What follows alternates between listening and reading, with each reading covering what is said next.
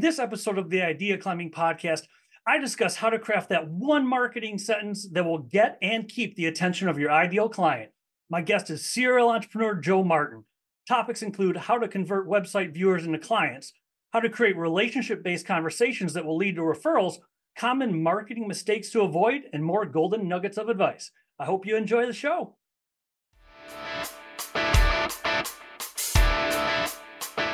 Welcome to the Idea Climbing Podcast. Today we're going to talk about the importance the importance that one sentence can make in your messaging, marketing, and communication. And my guest is Joe Martin, a Chicago-based entrepreneur and advocate for happier workplaces.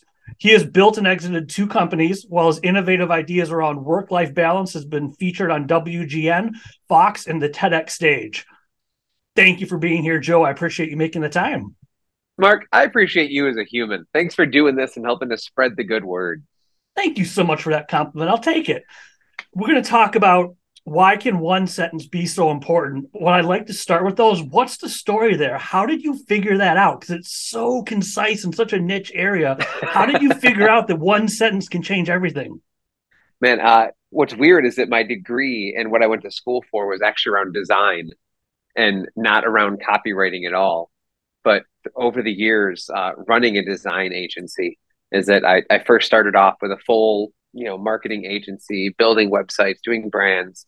And one of the things that was always this big holdup was the copy.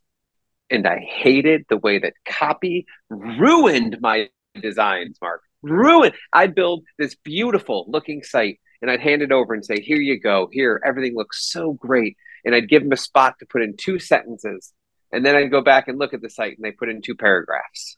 And I was like, that's not what goes there. That's not, but I, I, I didn't know how to, I didn't know how to articulate that. And so I kept chasing it down to mm-hmm. what, what does it mean? How do I get there? And so I started looking further into conversion rate optimization of then how do I get someone to take an action on this website? How do I actually make this website profitable? And that led me down to really understanding, well, who is the person and what action do you want them to take? And then around that comes down to well now what do we need to say to get them to take that action?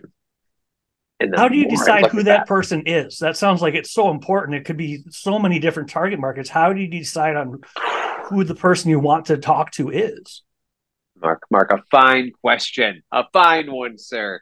Uh, we get that one a lot. Uh, we also get a lot of pushback on people saying well i don't have just one customer. I have more than one so the idea is yes, we'll have more than one. We're just going to pick one to start. And the one that I want to pick is the one that you can actually get to. It's the one that has the best referral network. It's the one who's going to spend the most money with you. It's the one who's going to tell all their friends about you.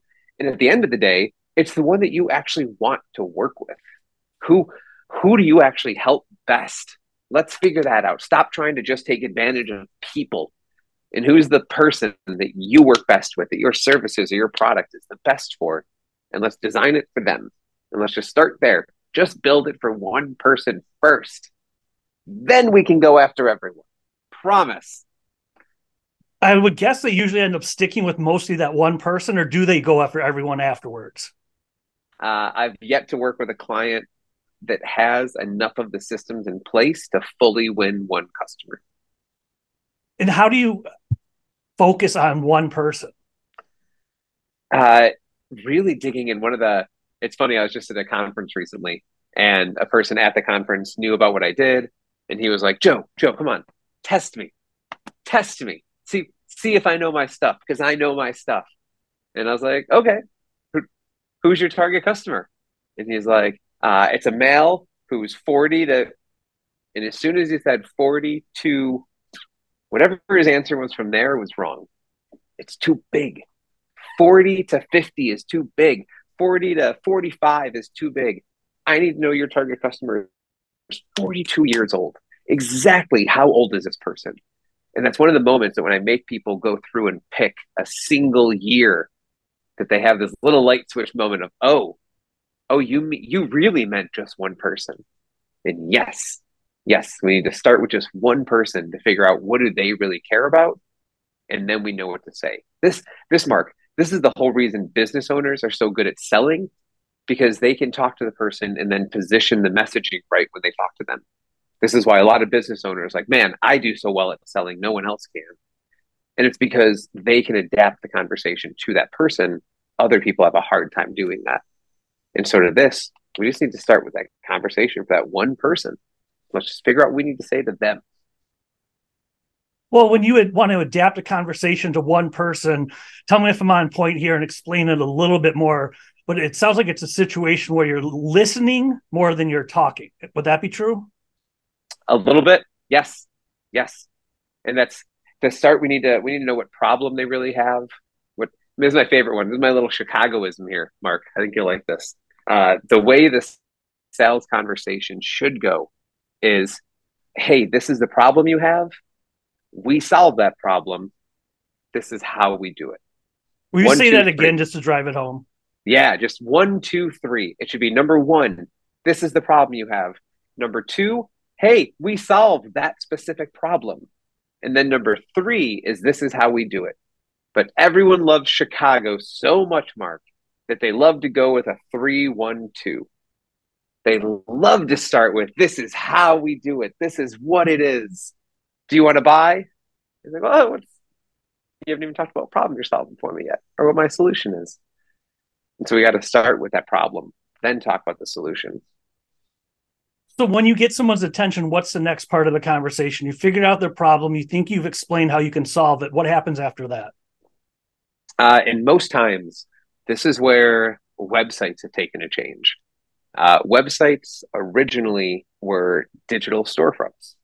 Mm-hmm. You had your physical store. Now here's our digital store. Come on in, shop around, pick out what you like. What we've seen is the change is now the highest converting websites act more like a digital salesperson than they do a digital store. And so it's really figuring out what do we need to say to get that person to take the next action. So again, we'll bring it back to conversion rate optimization. What action do I need them to take? And as we've been trying to adopt these CRO principles to service based industries, the majority of the time, the next action, they need to get on the phone. They need to talk to someone. And so, if that's what the next thing is they need to do, let's make that first call to action schedule a call. Let's not have that first button say, uh, our services. Let's not have that first button say, learn more. Oh, oh, Tell them, mm-hmm. tell them exactly what we want them to do. What I want you to do is schedule a call. This is what we do. This is why you want to work with us. This is the action I want you to take. So it all becomes action oriented, not, oh, look at me, look at how great we are. It's all about t- getting them to take an action, if I hear you right. Uh, unless you can point me to a target customer that says, man, I'd love to spend 20 minutes just clicking around this website and reading everything they've written. If you can show me that customer, then yes, I will build a beautiful website that's meant for that person to hang out for 20 minutes. But in service based businesses, a lot of the times, this person is in a hurry. They want to know that you can do exactly what they need. That's where we just need to say, I solve this problem for you. So when they get to that page, they say, oh, that's the problem. That's the big, big thorn in my side. That's the thing that's hurting me. Thank you. Yes, help me solve this. But a lot of times people lead with that value. They don't talk about that thorn that's up here. Instead, they talk about the thing that's down here, or they talk about something that's not even bothering the person. And they just try to say, hey, we're going to help you grow your business. Yeah. Growing, growing my business isn't a thorn. I have a thorn specifically with capacity. I have a thorn specifically around my revenue generation and sales and incoming. I wouldn't say I necessarily have the problem with growth, there's more specific things. And that's where we just need to get more targeted to really speak to that person. And it's crazy because once we pick that person, Mark, I compare yeah. it, I compare it to a love song a lot of times. And that Adele didn't write a love song for a million people. She wrote it for one, but a million people still connect with it when they hear it. And that's what the messaging needs to do. It needs to be so specific that when other people hear it, they still connect with it in their own way. Did you always operate under this thorn in your side theory that you just mentioned, or did you discover it along the way? Was it just innate? That's what just what you did, and now you teach it. How did you discover it, and when? Uh, discovered along the way, further into the conversion rate optimization principles mm-hmm. of the simple idea of talk about something they want to talk about. And the and an example I have is we worked with a financial consulting company that was having a problem getting people on the phone because who the hell wants to talk about finance? What business owner says, "Yeah, I'd like to dump all my financial problems on someone"? Yeah. And so uh, the first sentence on their website was uh, transforming obstacles into opportunities, which just is so vague. It's just so vague. It means nothing. And this is what we see a lot of people do is they try and write brand copywriting on their website. They try and lead with a tagline or something catchy. But I don't need a tagline or something catchy when they get to your website. I need them to do something. In order to make them do something, I need to explain what this is and why they want to take action. And so, with that in mind, we changed that company's first sentence from transforming obstacles into opportunities to prepare your cannabis businesses for investors.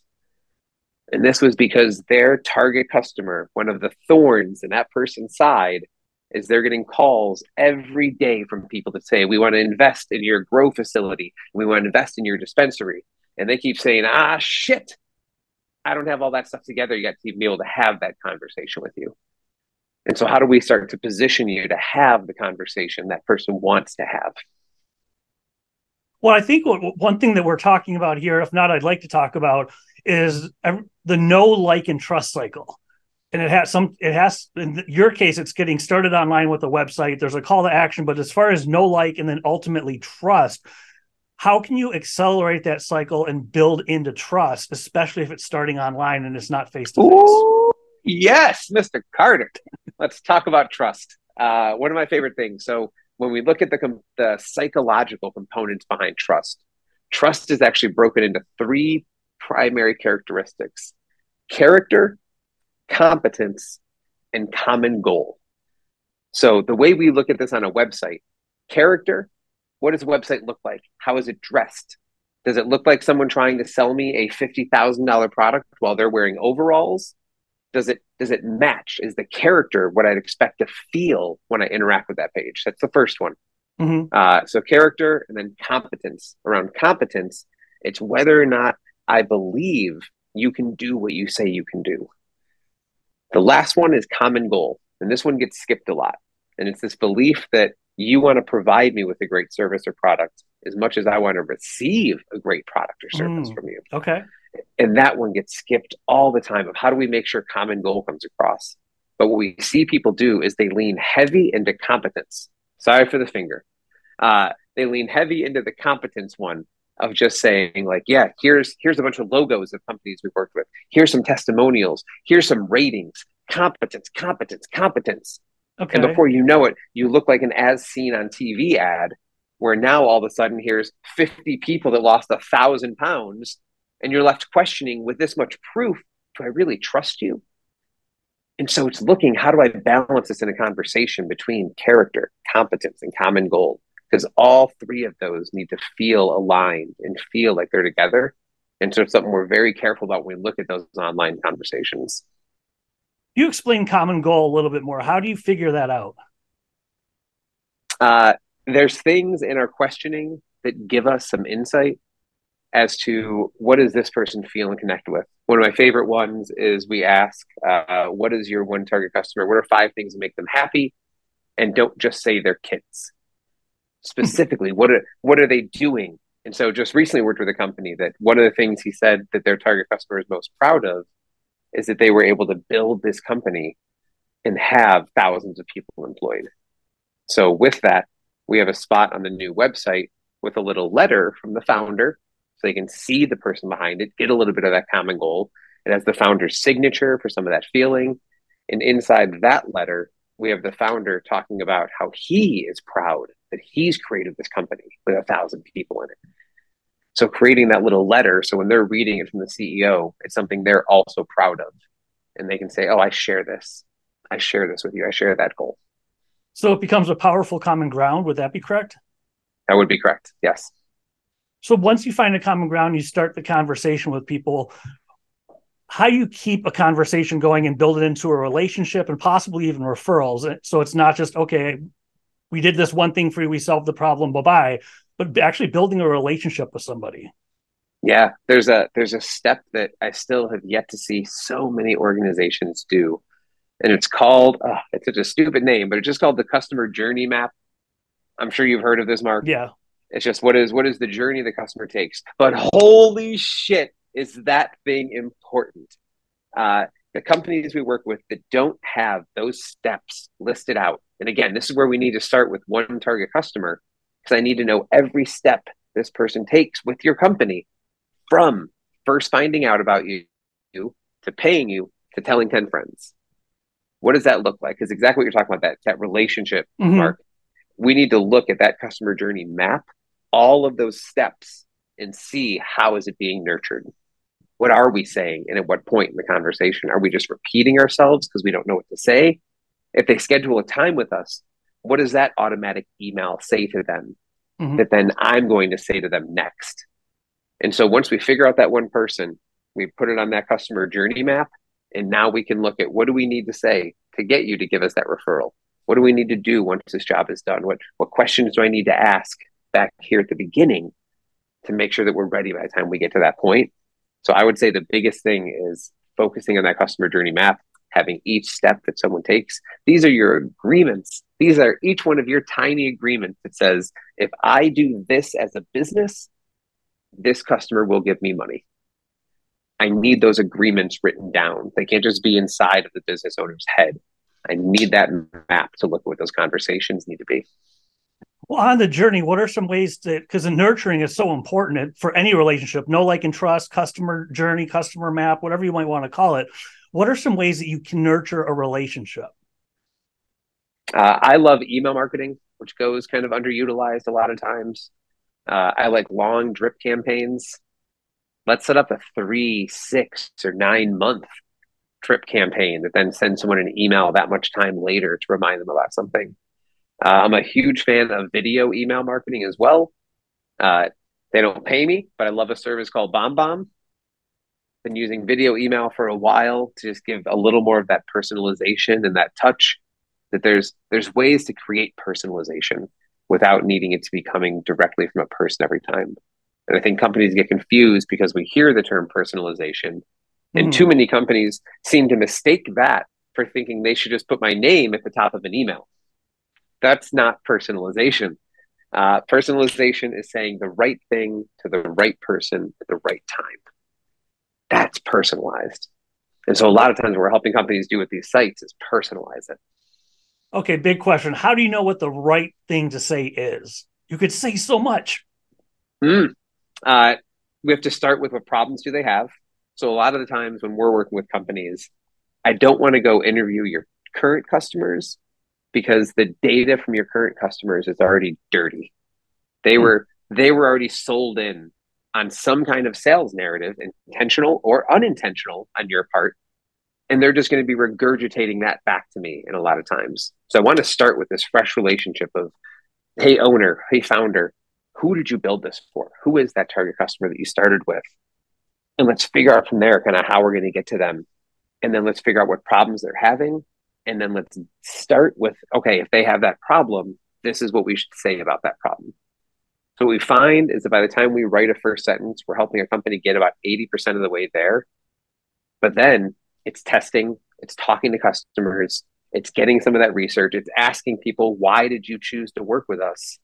And getting some of those answers back from them and hearing that data, and then using that to refine messaging in the future. Uh, messaging, just like anything else, it's a moving component. Mm-hmm. It, it, should never stay stagnant for too long, and it's going to change based on the medium, where it is, when it is. Well, we've covered a lot in a short period of time someone's watching or listening and you were saying they want to get clear with their communication, that one sentence and just clear communication overall.